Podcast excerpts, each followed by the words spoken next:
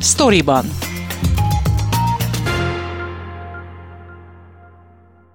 Podcast sorozatunk rendhagyó adásának második részében a Szabad Európa újságírói beszélnek arról, melyik volt számukra 2023 legemlékezetesebb sztoria, és mit várnak 2024-től. Én Fazekas Pálma vagyok, tartsanak velem! Bátori Róbert nyitja a sort, díjnyertes tényfeltáró műsorunk a Szabadon csapatának tagja. 2023 az egy nagyon izgalmas év volt, legfőképpen azért, mert akkor már nagyon bepörgött a szabadon az új videós műsorunknak a forgatása. Rengeteget jártam vidékre, rengeteg olyan emberrel találkoztam, akik baromi sok érdekes sztorival szolgáltak. Nagyon nehéz ezekből kiemelni néhányat. Talán februárban, 2023 februárjában nagyon sok infó jött innen-onnan, még a pandémia alatt kiszabott büntetésekről, amelyek teljesen életszerűtlen ilyennek tűntek. Ezeknek próbáltam utána járni, és volt egy olyan sztorim a Borsod megyei Tornanádaskán, ami egyébként baromi messze van Budapesttől. Volt, akire azért szabtak ki a rendőrök 40 ezer forintos büntetést, mert hogy szájmaszk nélkül ment ki a kútra vízért. Meg is találtam ezt a hölgyet, akire kiszabták ezt a büntetést, aki akkor éppen bujkált a rendőrök elől, mert hogy az történt, hogy ő nem tudta kifizetni ezt a 40 ezer forintos szabásértési bírságot, és le kellett volna ülnie a börtönben napi 5000 forintjával, tehát 8 napra be kellett volna mennie, és ez a nő elmondta azt, hogy szokták keresni a rendőrök, de ugye ilyenkor mindig elbújik a szomszéd házba, és megvárja, amíg elmennek a rendőrök. Egy napot forgattam ott, ami nagyon érdekes volt. Különböző emberekkel beszéltem arról, hogy miért kaptak a pandémia alatt furcsa bírságokat, szerintük furcsa bírságokat. Este, amikor már sötétedett, és befejeztük tornanádasken a forgatást, akkor oda jött hozzám, miközben pakoltunk be az autóba a stábbal, egy asszony, aki azt mondta, hogy ezen a településen nagyon sokan járnak börtönbe azért, mert hogy a gyerekeik az iskola mellé járnak. Én ezt nem hittem el. Eljöttünk Budapestre vissza a stábbal, és másnap reggel felkerestem az egyik ismerősömet, akinek elmondtam azt, hogy, hogy mi van valójában, és ő megerősítette azt, hogy igen, ezen a településen, illetve ebben a térségben így mennek a dolgok. Nem csak itt, hanem a szomszédos Bódvaszilason is nagy hagyománya van annak, hogy a szülők végül leülik a gyerekeik igazolatlan hiányzásait. A TASZ már évekkel ezelőtt felfigyelt az országban szinte egyedülálló szankcionálásra, és ezért még ombudsmani eljárást is kezdeményeztek 2017-ben, de abból semmi nem lett. Ugye Magyarországon szabálysértésnek minősül az, ha egy gyerek a kötelező óvodai vagy iskolai oktatási rendszerből igazolatlanul 30 napot hiányzik, és ilyenkor a szabálysértési hatóság pénzbírságot szabhat ki a szülőkre, sok esetben éppen azokat a családokat büntetik ezekkel a szankciókkal, akik a legkevésbé tudják befizetni a pénzbírságot, hiszen már az iskolai hiányzás hátterében is nagyon sok esetben éppen a család szűkös anyagi helyzete áll. És hát az is kiderült ebből az anyagból, hogy a belügyminisztérium adatai szerint 2017-től folyamatosan nőtt az óvoda és az iskolai igazolatlan hiányzások miatt kiszabott szabálysértések száma, és hát a cech végösszege is. Ha jól emlékszem, akkor 2022. augusztusáig nagyjából 3600 szülőt büntettek meg ezért a hatóságok 100 millió forintra, amiből a harmadát, tehát ilyen 31-2 milliót fizettek be, a többit azt vagy le kellett dolgozniuk, vagy le kellett ülniük. Miután lement a riport, a DK-nek a frakció vezető helyettese felszólalt uh, emiatt a parlamentben, és Pintér Sándor belügyminisztertől azt kérdezte, hogy tényleg így kell -e ezeknek a dolgoknak történnie. A válasz erre az volt Pintér Sándor belügyminiszter államtitkárától, hogy a belügyminisztérium nem válaszol sajtóban megjelent hírekre. 2024 izgalmas év lesz, önkormányzati választások jönnek, illetve egy napon lesz az európai parlamenti választások. Meglátjuk, hogy mire jut az ellenzék. Kiderül az is, hogy az elmúlt öt évben melyik párt mire jutott. Számomra egy ilyen évben nem csak az az izgalmas, hogy hogyan, milyen színűre változnak át a különböző települések az ország egyes részein, hanem az is, hogy esetleg milyen választási csalások lesznek, hogyan próbálják az embereket befolyásolni, milyen módszerekkel, és hát a legfontosabb kérdés az az, hogyha történnek is ilyen visszaélések, akkor mi arról tudni fogunk-e, tudni fogjuk-e bizonyítani, és lesz ennek bármilyen foganatja. A NER már a világűr meghódítására készül, Keller Alántákos cikksorozatban foglalkozott az űrbiznisztel, és azzal milyen üzleti köröknek jelenthet ez igazán nagy lehetőséget. Melyik volt az a téma, amelyik a leginkább megragadott bármilyen szempontból? Ami jellemző mondjuk a évre és a tendenciákra, ott két cikkben is foglalkoztunk, német Dóra nagyszerű grafikáival tudtuk ezeket ábrázolni. Az egyik az arról szólt, hogy Magyarország vezeti azt a listát, hogy a leggazdagabbak birtokában az ország mennyi vagyon van, és Magyarországon a leggazdagabbak é az ország egy harmada, ami egy nagyon és ezzel a világon elsők vagyunk, mert sehol nincs ennyire erős vagyonkoncentráció, és ehhez kapcsolódik, hogy megnéztük azt, hogy a száz leggazdagabb magyar mennyire áll közel kormányhoz a NER-hez, és azt találtuk, hogy bizony a lista első felé azok nagyon közel állnak a NER-hez, tehát tulajdonképpen átvették a leggazdagabb magyarok listáját, nem mind a száz ember, mert a lista második felében többségében vannak azok, akik saját erejüknek köszönhetően jutottak oda, ahol vannak, és maradtak és ott, de ők egy szorulnak hátrébb, és kisebb a vagyonuk.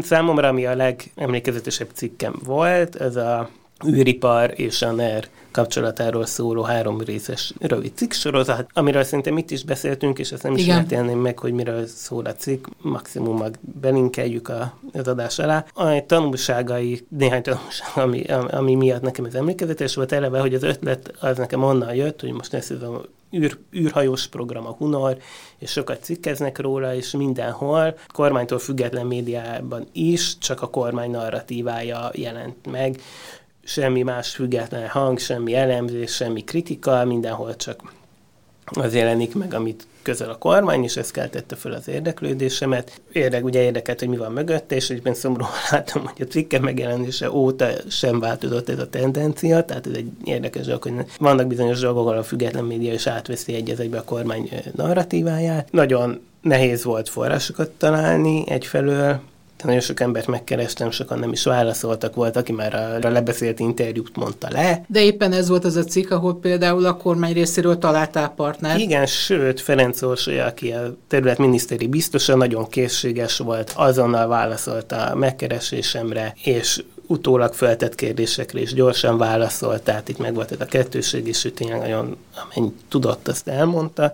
Ugye hát a tanulsága az egésznek egy mondatban az, hogy itt ez lehetne egy jó dolog, felfejleszteni a magyar űripar, de nagyon úgy tűnik, hogy a milliárdos állami befektetés az haveri zsebekbe megy, tulajdonképpen egy üzleti kör van, akinek a csápja egy minden területre kiterjed. Hát itt is visszaköszön az, amit az előbb mondtál arról, hogy egy szűk réteg az, amelyik az igazán nagy tendereken arathat és kereshet. 2024 európai parlamenti választásokkal, helyhatósági választásokkal mit vársz ettől az évtől? Hát egyrészt, hogy próbálja lesz már előbb említett szuverenitásvédelmi törvénynek, kiderülhet, hogy ugye ezt mennyire használják kampányidőszakban. Ugye két választás lesz sok kampányjal, mert az önkormányzati választásoknál sok, sok helyi kampány lesz, hát én egy elég kemény kampányra számítok, nagyon arra, hogy lesznek negatív kampányok, lejárató kampányok, elő, lejárató anyagok.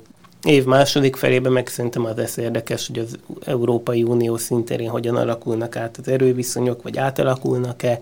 Egyrészt új Európai Parlament lesz, ennek következtében új bizottság, több országban kormányváltás volt, ami átalakíthatja az erőviszonyokat, átrendeződött kicsit a politikai térkép, Lengyelországról, Szlovákiáról beszéltünk, Hollandia is érdekes lehet ilyen szempontból, illetve hogy az év második felében Magyarország fogja betölteni az uniós soros elnökségét, és hát érdekes lesz, hogy itt főleg a jogállamisági viták és a Magyarországnak járó vagy nem járó uniós forrásoknak a sorsára mindez milyen hatással lesz.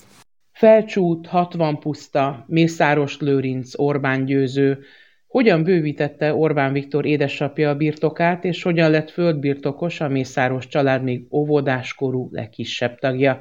Erről is írt több cikkben Horn Gabriella. Mi az, ami a legtöbb gondolatot indította el bennem? Én azt hiszem, hogy ez a felcsúti témák. Itt néhány cikk volt, amiben foglalkoztunk a felcsúti földszerzésekkel. Kettő kettőt idéznék most az egyik, amikor ugye Orbán Győző bővítette az ő 60 pusztai birtokát egy nagyobb telekkel, illetve a Mészáros Lőnc egyik unokája is már földtulajdonos lett, de igazából azért gondolkodtam, és évek óta tart ez a gondolkodás, hogy hogyan lehetséges az, hogy egy, egy olyan település, ami azért egészében véve kinézetére is egy viszonylag szegény Fejér megyei település, azon kívül ugye, hogy néhány intézmény, ami a Foci Akadémiához kapcsolódik, felépült, és, és nagyon sok pénzt kap, hogy nem értem, hogy, hogy ezt a helyiek hogyan fogadják el, hogyan dolgozzák vele, szeretném megérteni. Hogy, úgyhogy ezen, ezen nagyon sokat gondolkodom, és azon is, hogy mit kellene nekünk újságíróknak tennünk ahhoz, hogyan tudnánk jobban eh, elkészíteni a cikkeinket, podcastjainkat, hogy, mi, hogy még több embert elérjünk, és hogy érthetőbb legyen az, ami olyan sokunk számára világos már, hogy nagyon-nagyon nincs rendben sok minden ebben az országban. Hát kemény évre számítok, és arra, hogy még több energiával próbáljunk mi újságírók dolgozni, ha ezen lehet bármit is javítani, hogy hát ha előfordul az, hogy néhány embernek felnyitjuk a szemét arra, hogy, hogy mi lenne szükséges, hogy a saját életükön változtatni tudjanak. Erre ment a Szabad Európa, hogy nyilvánossá váljanak azok az adatok, amelyekből kiderül, megéri az adófizetőknek, ha Mészáros Lőrinc és Szí László érdekeltségeibe tartozó cégek üzemeltethetik a hazai autópályákat 35 éven át. Videman Tamás írta meg a részleteket. 2023-as év a konceszióknak volt az éve. A kormány két nagyon fontos piac esetében is úgy döntött, hogy 35 évre magáncégeknek lényegében bérbe adja. Ilyen volt a hazai autópálya, illetve gyorsforgalmi utak hálózata, illetve hulladékkoncesszió. 2023-as év azért volt érdekes a két témakörben, mert elindítottunk egy pert az autópálya koncesszió esetében. Itt ugye arról volt szó, hogy miután a pályázaton egy Mészáros Lőrinc, illetve Szílászló közeli cégcsoport, céges érdekeltség nyerte meg, a kormány megkötötte velük a szerződést, és ezt a szerződést lényegében kirakta az internetre, tehát nyilvánosságra hozta, viszont a mellékleteket nem töltötte föl. És ezekből a mellékletekből derül ki, hogy mennyi pénzt kap a Mészáros és Szíj közeli vállalkozói közösség. Ezekből a mellékletekből derül ki, hogy mennyit fognak a következő 35 éve profitálni. És az is kiderül, hogy megéri ez a magyar adófizetőknek, avagy sem. Ezt a pert januárban elindítottuk, meg is nyertük az első fokot, utána másodfokra került, aztán a másodfokú bíróság visszautalt az első fokra, aztán az első fokú bíróságnál megint megnyertük, visszament a másodfokra, másodfokon is megnyertük, és odaig jutottunk, hogy idén februárban lesz majd a harmadfokú döntés, ugye a kúria, ugye az alperes a kúriához fordult, mert nem akarják kiadni ezeket az adatokat. Február 28-án lesz ez a per, úgyhogy akkor kiderül, hogy megnyertük-e véglegesen, vagy sem. A másik nagyon érdekes történet pedig a hulladék koncesszió volt. Arról van szó, hogy 35 évig a MOL-nak a leánycége, ez a MOHU, fogja a hazai hulladékpiac nagy részét kiszolgálni, üzemeltetni, működtetni. Ugye hozzájuk került a lakossági szolgáltatás, illetve ami nagyobb botrányt kavart, az pedig az ipari rész. Ugye itt rengeteg, több száz cég, több ezer ember, alvállalkozóként is több ezer ember tevékenykedett, és ezek a cégek eddig ugye önállóan dolgozhattak, most már csak a molnak az alvállalkozói lehetnek. Rengeteget írtunk róla, rengeteg probléma van, rengeteg nehézség, az autóbontoktól kezdve a különböző mm, cégeken keresztül. Azt gondolom, hogy az idei évre is marad még muníció, rengeteg dolog fog történni, úgyhogy mind az autópálya koncesszió, mind a hulladék koncesszió marad szerintem tallomban, sokat fogunk róla hallani, sokat fogok róla írni, már csak azért is, mert nagyon érdekes, hogy a hulladék esetében nagyon kevés újság ír ezekről a témákról, amiben valószínűleg közel lehet az is, hogy a MOL azért elég nagy hirdető, tehát a sajtó egy részében fontos hirdetőként van jelen, és lehet, hogy emiatt sem foglalkoznak más újságírók, más újságok ezzel a témával olyan aktívan, mint mi. Hogyan működik a politikai korrupció? Ezt mutatta be az illegális pártfinanszírozásról szóló három részes cikk sorozatában Kerényi György, ő zárja a sort. Bármilyen témával is foglalkozom, leginkább mindig az érdekel, hogy megértsem és megértessem az olvasóval, hogy miért az és miért úgy történik, ami történik. Így talán érthető, hogy amikor olvasom a független sajtó, köztük a Szabad Európa által feltárt ezredik bizonyítékát is annak, hogy a közpénzeket hogyan térítik el a társadalomtól, és terelik magánzsebekbe, akkor mindig az izgatott, hogy hogyan működik ez a rendszer, a politikai korrupció. Ezért is dolgoztam sok hónapot az illegális pártfinanszírozásról szóló az évelején három részben megjelent cikksorozaton. Három dolgot szerettem volna körbejárni, mégpedig a rendszert működtetők elmondása alapján, hiszen papír dokumentum csak arról van, hogy ki nyert egy közbeszerzést, és annak milyen kapcsolódásai látszanak másokhoz, arról nem, hogy hogyan zajlott maga a díl, a tranzakció. Tehát az egyik célom a sorozattal magának az illegális pártfinanszírozás rendszerének a bemutatása volt a rendszerváltás óta. Vagyis az, hogy akik döntenek a közpénzekről, azok annak egy részét hogyan juttatják el a politika működtetéséhez és magánzsebekhez. A másik célom abból következett, hogy a nemzeti együttműködés rendszere az azt megelőző, tehát a 2010 előtti 20 év gyakorlatához képest sokkal szervezettebben, nyíltabban és egészen más nagyságrendben működteti az intézményes korrupciót, vagy, vagy ahogy a szakirodalom nevezi a haveri kapitalizmust. Azt is meg akartam tehát mutatni ezekkel a cikkekkel, hogy ezzel a kiépített rendszerrel hogyan tudja a Fidesz befolyásolni a látnivalóan nagyon kevéssé hatékony ellenzéki pártokat, azok politikusait, illetve azt is, hogy ennek a befolyásolásnak milyen eszközei vannak még. A harmadik célom az volt, hogy igyekezzek választ találni arra, hogy létezik-e a magyar politikában egy a titkosszolgálatok által, akár még a szocializmusban és azóta gyűjtött információk segítségével működő mély állam. Vagyis egy olyan szisztéma, ami, ami még az aktuálisan működő kormányzatoktól függetlenül is képes befolyásolni a politikai folyamatokat, mert pontosan ismeri a politikai korrupció intézményesültségét. Ez a harmadik célom sikerült legkevésbé, így a rendszer működtetői által nekem elmondottak alapján a cikkben mindkét opciót nyitva hagytam. Vagyis, hogy igen, működik egy mély állam Magyarországon, illetve, hogy nincs ilyen, csak a politika dönt. Szóval 2023-ban ezt az anyagomat érzem a legfontosabbnak. Ami az idei terveimet illeti, lesznek választások, de mondjuk ki nagyjából már most sejtjük, mi lesz az eredmény. Természetesen tudósítani, elemezni fogom én is őket. Emellett tovább folytatnám azt a munkát, amit itt a Szabad Európánál igyekszem fókuszáltan végezni, miért tud ilyen stabilan működni az illiberális rendszer Magyarországon.